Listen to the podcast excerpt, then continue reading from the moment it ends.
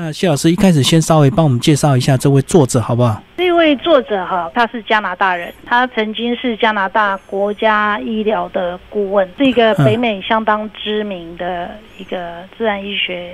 医师啊。其实看他的背景，他从这个自然医学的角度还涵盖非常多的一个范围，对不对？包括针灸啊、身心灵以及生物治疗、整体营养师，他都有接触哎。是的，因为自然医学的范畴本来就非常的广泛啊，那所有没有用药打针的，其实都可以列为是自然医学的范畴。然后这本书主要是教导大家透过它的一个方法进行四周的一个排毒，对不对？那为什么我们生活中到处都有这个毒素啊？包括情绪不好也是一种毒素。这个毒素当然大家都知道了，是无所不在嘛。因为这书中前面大概有四个章节，就专门在指出这个在日常生活中可能会接触到的毒素。其实大家都有意识到，就是说在我们的生活周遭还有食物里面，都要有很多。毒物的来源，这个是不用再讲的，大家都知道。我们食物有毒，我们呼吸的空气有毒，我们所接触的药物有毒，还有我们的环境啊、种种啊、装潢啦，还有一些这个日常生活所碰到的清洁剂啊，这些东西都有毒。这个其实我们自己都知道。那可是这本书有指出一些我们平常可能忽略掉的毒素的来源啊。那第一个啊，首推的就是我这几年一直在喂教的齿科。来的毒素，牙齿啊，比如说你有牙周病啊，还是说你有这个嘴巴里面有死掉正在发炎的牙齿等等，啊，这个都是一个非常严重的毒素的来源。那另外还有就是医源性的毒素啊，你所吃的药物，你所做的这些像核医检查需要做显影剂的注射等等这一类的，啊，这个属于辐射的一个重度的污染。好，那还有包括你的食物这一部分的来源。有些人都以为说，哎呀，我吃的这些有机的食物，我尽量吃好的、没有污染的食物就没事了吗？可是呢，这个书中特别指出来，如果你有一个非常不好的消化系统，那这些食物可能在你肠道停留过久，它自然而然就会产生很多毒素。所以说，这个毒素其实无所不在，包括你身上所涂抹的这些。清洁用品啊，保养的这个香水啦，还是你这个保养的这个用品等等，可能是一个毒素的来源。然后这本书主要就是透过呃四周的一个方法来进行身体的一个排毒，所以说呃是只要真的照着书中这样的一个示范的一个这样子，二十八天就可以把整个身体的细胞再代谢一次，然后变成一个新的细胞，是这样子吗？原则上，细胞新陈代谢啊，如果你要把我们这个整个人体的细胞要新陈代谢一次，完整一次，可能需要花至少这个七年的时间吧。是。但是如果你就器官上来看的话，就是说你代谢你这个这个血液呀，你血液至少要四个月啊，包括你红血球、白血球、血小板都更新一次，你至少要四个月。然后三十天的话，你这个整个心脏细胞就可以代谢。那这个七十天的话就是肺部，那这个最快的可能就是你的肠黏膜，肠黏膜要新陈代谢一次呢，可能就是大概只需要七天。所以说，在不同的人体不同的部位的细胞新陈代谢的速率是不太一样的。那这本书叫做《细胞分子矫正》，那意思是说，我们身体的所有的器官都是由细胞所构成，是不是？当然啦，我们身上从你是一颗受精卵开始。受精卵只是一颗单一细胞，那从受精卵开始到你发展成为一个完整人生，你身上大概会有六十五兆到七十五兆的细胞。那这六十五兆到七十五兆的细胞呢，就是构成了你的器官，构成了你的所有组织跟四肢完整的人体。好，那接下来老师就稍微介绍一下这个呃四周的一个排毒计划，从第一周到第四周，而且好像每一周都有不同的这个器官来进行一些细胞矫正，对不对？这个不同于过去的一些排毒的疗法了哈，这个是具更具有系统性的，也就是说，其实排毒你就可以把它视为是一个做一个人体的大扫除。那你人体要做大扫除的时候，第一件事情你要确定你的窗户是打开的，你的这个排水沟是通畅的。所以它是有分不同的器官来做这个有顺序的排毒。比如说，它第一个就是先。排肠道跟泌尿系统的毒素，它要确定你这些污水道啊、这些水沟啊都是通畅的，然后它才可以去进行一个体内一个更深入的排毒，这样子。所以第一周就是针对肾脏、泌尿系统以及肠道这样的一个排毒，就对了。是，所以它二十八天都是一样的一套这个呃饮食以及这个运动计划，就对。只是它的功效在每一周都会针对人体不同的器官。它会针对人体不同的器官去进行这个不同的配方。那比如说，它会在它是比较不同的，就是说，它会针对这个器官所需要的营养素，因为你你必须要先有营养能量进来，对才有力气大扫除。那所以说，它会针对不同的器官给予不同的建议啊，你要怎么样去排这个器官的毒素，然后再照着顺序，一路上呢，你从这个这个泌尿系统跟跟肠道呢，一路上再进入从这个肾脏啦，然后肝脏啦、淋巴系统、脂肪团啦，然后从再到最后血液系统、肺部跟皮肤。除了这个呃食物的部分，其实它也有这个每天有建议要喝这个呃六到八杯的一个水，对不对？然后还要再加一个呃特别的一营养剂，帮我们介绍一下好不好？呃，它里面有建议说，它要加一个叫做谢尔夫滴剂的东西。那这个东西呢，是一个非常特别的哈。那其实这个东西在台湾也有大概十几年的历史。那它在美国大概有二十几年的历史哈，它是一个非常特殊的所谓重氢硫酸盐酵素。那这种东西原则上它是可以把身上的自由基把它中和掉，然后还原成氧气跟水分啊。因为我们知道说，像植物做新陈代谢，它需要光合作用，对，它需要阳光、空气、水。其实我们的细胞跟植物的那个叶绿素上的叶绿体啊，我们细胞里面也有所谓的立腺体，那个也是我们这个。制造能量的来源哦，那这个东西也是一样，跟植物需要光合作用一样。当然，我们人体的这个立腺体所需要的呢是这个水、空气，就是氧气了哈，氧气、水分跟营养素，其实是同样的道理。所以，这个如何把自由基消除、还原成氧气？因为我们自由基的种类非常的多，那其中一个数量最多、危害最大的，大概就是活氧自由基。那这个自由基要如何去消除？那就是靠这个重氢硫酸盐消除，它会把 O plus 还原回来变成 O two，那它就供给身体利用。那另外一个我们身体杀伤力最强的一个自由基叫做氢氧自由基哈，这 O H minus 这一组自由基呢，同时也是可以还原回来变成 H two O，因为它这个重氢硫酸盐酵素呢，它是一个这个它可以把水裂解成这个，因为水是 H two O 嘛。它可以把水裂解成两个氢离子跟一个氧离子，那正好就处理掉这两组自由基。不过他建议这个每天要喝八到十杯的纯水，可是，在呃饭前及饭后都不能喝，对不对？当然，我们在你肠胃道里面有食物的时候，当然不建议你大量喝水啦。好，那所以说你喝水的时间是需要在呃肚子里面没有装很多食物的时候来喝水。那接下来谢老师来介绍第二周好不好？到第二周就是清洁这个淋巴系统了。哦，说到淋巴系统啊，这个光是这一个章节就可以讲足足一堂课哈。那淋巴系统这个东西是在我的这个胃教里面，我是特别去强调的东西，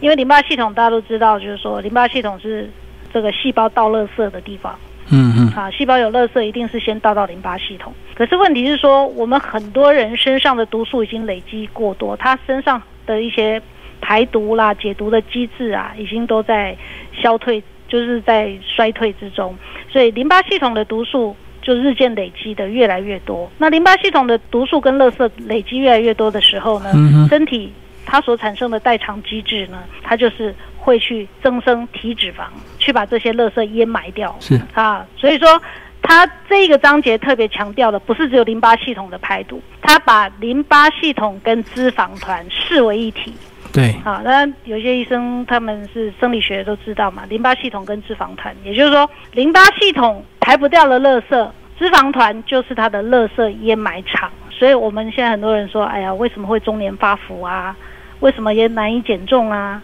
就是因为身上的毒素已经累积很多了，这个都是淋巴系统的问题。它这个淋巴里面已经塞满了各式各样的垃圾，然后它的脂肪团呢一直在增生，也就是说，它这个垃圾掩埋场越来越大，越来越大，哎，面积越来越大，所以它就产生所谓的新陈代谢症候群。所以，包括你现在可以看到的，什么高血糖啦、高尿酸呐，好高三酸甘油脂胆固醇啊，都属于这一类的问题。所以，它越埋的话，会对人体这个呃毒素累积在体内越严重，就对了。是的，因为它会启动一些白血球的异常机制出来，然后会产生慢性发炎的问题。因为还有一个重点就是说，我们身上的所有的白血球啊，我们身上当然白血球的种类有至少概括的来分，大概有五六种。啊，这就什么淋巴球啦、中性球啦、四中啊、四碱啊这些类别的白血球，每一种白血球都有它自己的任务啦。因为有些人专门对付癌细胞，有些白血球专门对付细菌，有些白血血白血球专门对付病毒，有些白血球是专门在对付霉菌的。那这些白血球呢？不管你是哪一个类别，所有的白血球都在淋巴系统生出来的。是，那你就知道这个淋巴系统维持它淋巴系统的干净度是多么重要的一件事情啊！因为我们的淋巴系统从扁桃腺开始，然后包括脖子有一个非常密集的那个淋巴结啊，分布在脖子，然后再到心脏附近有一个胸腺，然后再到这个脾脏，然后再到我们的骨髓。还有包括我们的这个这个属西部啊，也有一个比较密集的淋巴结的这个聚集啊，所以这整个淋巴系统呢，就是我们免疫系统的一个摇篮呐。如果说你这个淋巴系统呃还有脂肪团里面的垃圾太多，那铁定你的免疫系统一定会受影响。所以最常见的两种问题，第一个就是兵力不足，你的白血球兵力不足，是，那你所面临的就是慢性发炎。好，慢慢性发炎再广义的再去解释，慢性发炎，如果说你这个兵力不足，慢性发炎，那你的器官啊组织可能开始慢性发炎的结果，这个器官组织就会逐渐步入硬化、萎缩、这个衰竭。所以你现在所面临的肝硬化、肾衰竭啦、胰脏萎缩啦、肌肉萎缩啊等等。可能都跟这些慢性发炎有非常密不可分的关系。嗯，那再回过头来，我刚刚有讲到，就是说这个癌症啊，癌症其实就是一个非常典型的兵力不足的一个一个疾病啊。那当然，终极版的就叫败血症啊。那大家也知道，所有癌症病人终究会死于败血症。那这个就属于淋巴系统这个脂肪团的。污染的问题导致于白血球的兵力不足。那另外一个白血球的病变呢，叫做敌我不分呐。也就是说，我们也知道，像你如果河川被污染了，你就把那个鱼群视为是白血球吧。那这个鱼群一定会产生病变哈，甚至于死亡。那所以说，这个鱼群有些鱼群它会变成什么壁雕鱼啊，是说它会产生一些性变啊。所以说。这些鱼如果，尤其是这个鱼群里面的淋巴球啊，就是我们白血球里面的淋巴球，它如果产生性变的话，它就变得敌我不分呐，它变得像食人鱼一样，看到东西就咬。这个就会变成说，这些白血球不但没有保家卫国，它反而去攻击自己的组织跟器官，尤其是攻击患者的关节，这就造成了所谓的自体免疫的疾病了。哦，就白血球错乱就对，对他敌我不分嘛，他是分不清楚谁是敌人谁是朋友。这个时候，那这他就会去攻击，通常都是攻击在关节这个地方。所以你看自体免疫它的呈现，它有非常多的这个类别，比如说像红斑性狼疮啦，这是比较常见的僵直性脊椎炎、类风湿性关节炎啊，这些都属于比较常见的自体免疫啊。还有包括像紫斑症啊。啊，这个如果它攻击这个你的甲状腺那边，可能变成桥本氏症，或者是格瑞夫氏症，还是我们很多更年期妇女常见的休格兰氏症，就是黏膜干燥症。是是，它全身皮肤是干的，眼睛是干的，嘴巴是干的。哦，这非常糟糕的一件事，这是属于自体免疫的病变。像这样子的病变，现在中年过后你就常常看到，那个原因就是因为淋巴系统脂肪团毒素累积太多所产生的。那我们现在来到介绍第三周，好吧？第三周就是肝脏跟胆囊的部分。这好像肝胆是我们国人非常常见的一个慢性病，对不对？因为我们台湾啊，最知名就是说，在国外学术界最知名的是我们台湾，尤其是南部地区，有非常广泛的 B 肝来源的。还有，因为这个肝癌啊，它主要的贡献来源啊。大概也都是从 B 肝来的。一般人呢都以为说是这个 B 肝，这个是比较不要紧的哈。那 C 肝可能比较严重，但是呢，这个我们以目前肝癌罹患的这个比例来看哈，其实大部分的肝癌患者都是来自于 B 肝的患者。那当然 B 肝的患者他可以借由提升自己的免疫系统啊。那极少数的人他可以得到 B 肝的抗体，然后穿越这个疾病。可是绝大部分的人呢，如果就是说在 B 肝的病毒控制上不当的话，让他自己的肝脏呈现慢性发炎，那终究呢会让肝脏逐步走向肝硬化。那走向肝硬化之后呢，就会衍生成肝癌。所以 B 肝大部分还是有比较高的几率会转成肝癌，就对了。他应该是说，目前台湾所这个大部分的肝癌患者呢，他得肝癌的原因是因为他感染鼻肝。然后关于这个胆囊的部分，是不是也帮我们介绍一下？这个呃，胆囊好像呃，国人如果罹患这个胆结石的话，好像西医的这个处置好像就是把直接把胆囊切除，对不对？是。所以胆囊的这个排毒到底重不重要？为什么西医这么轻易就可以把它切掉？那个切掉是不得已的啦，它那个组织已经严重发炎或者是有坏死的情形啊，那切掉是不得已的。那当一个人胆囊切除的时候啊，还是有一些人他是接受。这个肝脏移植啊，那如果捐赠者啊，他也必须把胆囊切除。那这个胆囊切除之后，最大的原因就是说，他的胆汁没有办法储存。那如果他胆汁没有办法储存的话，他就会严重影响到这个在十二指肠部位。所消化的食物，尤其是脂肪类的食物，它会非常难以消化，导致于它会产生非常严重的胀气。那所以在一些胆囊切除的 case 里面呢，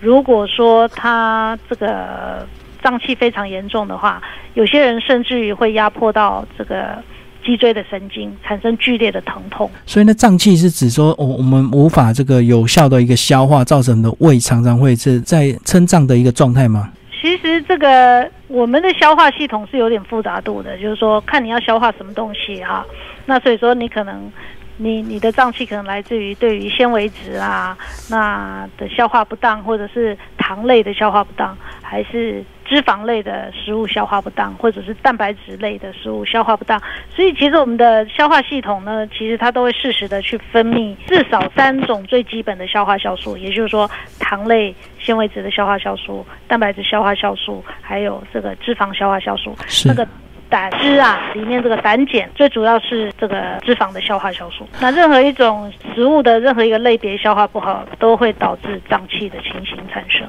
那我们来介绍最后一周，最后一周就是关于这个血液、肺部以及皮肤的方面的一个排毒。在血液啊、肺部、皮肤哈，这个这有一个非常有趣的概念，因为我们中医讲哈，这个肺与这个皮毛啊互为表里啊，那那其实它这个概念其实也是体现在它这个排毒的。的这个这个概念里面哈，也就是说，他觉得说这个，因为皮肤是一个人体最大的器官，那皮肤所呈现的状况，其实跟你肺部的机能也是有很密切的关系，所以他会去强调说，这个如何的去把这个肺部清干净，然后把。同时，你的皮肤呢也会变得比较好。好，那最后呢，请谢老师来稍微帮我们总结这本书，好不好？呃，重建免疫疗法二十八日细胞分子矫正排毒圣经，除了透过运动、透过饮食、透过喝水之外呢，其实在情绪各方面冥想，它都有它的一个重要性。呃，那我们这个读者如果拿到这本书的话，到底怎么样来具体的落实来进行二十八天的一个这个呃细胞分子矫正排毒？这本书它写的算是巨细靡遗啊，但是另外一个。小缺点就是说，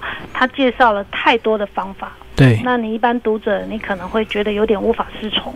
所以有针对这本书呢，我有个人有特别去开了一堂课，那我会把重点摆在我刚刚所讲的淋巴系统跟脂肪团的排毒，因为这个地方呢关系到我们免疫系统的运作，所以为什么这本书的封面我们的这个书名啊叫做重建。免疫，哈，你要重建免疫。说实在的，第一要件就是一定要把淋巴系统跟脂肪团清干净，你才有办法重建免疫。不然多说无益啊。因为卫福部可能在这个近期啊，它可能就会开放所谓的免疫疗法。那这个免疫疗法原则上也是它去改造我们这个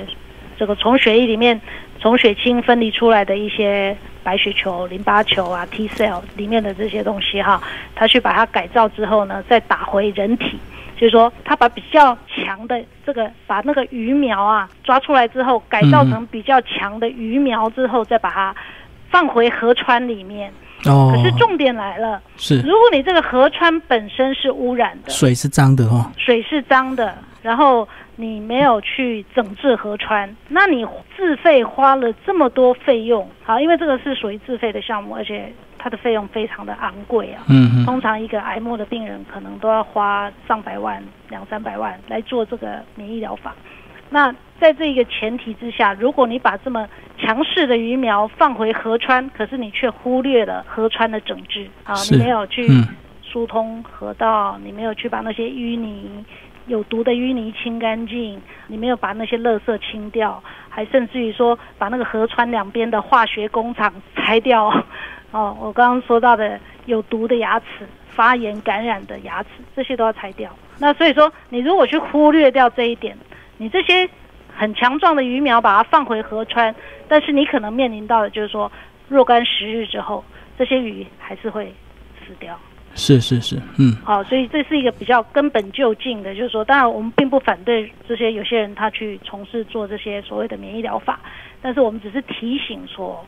当你把这些你花了很大的代价去把这些培养出来的比较强势的鱼苗放回你的河川的同时，不要忘了把这个河川也这个整治干净，对对的这个。是非常重要的一个概念了。那另外这本书的最后呢，其实也有提到说可以索取免费的饥饿彩色大型细胞分子矫正器官排毒摘要，对不对？这个读者朋友有需要的话，那可以直接跟我们这个德瑞森自然医学中心联络。我们的卫教中心呢，它我们除了定期会举办排毒的相关课程之外呢，我们也会免费的供应给读者朋友啊，有关于这部分的一个这个讲义啊，还是附加的卫教说明资料。所以听众朋友如果对这本书读了这个有一些不清楚的地方，其实也可以跟德瑞森庄园卫教中心进行一些私讯，你们也会提供一些意见，对不对？是的，是的。好，今天非常谢谢我们的这本书的这个编译谢延谷老师，然后是由呃博士智库所出版。好，谢谢老师。谢谢，谢谢主持人。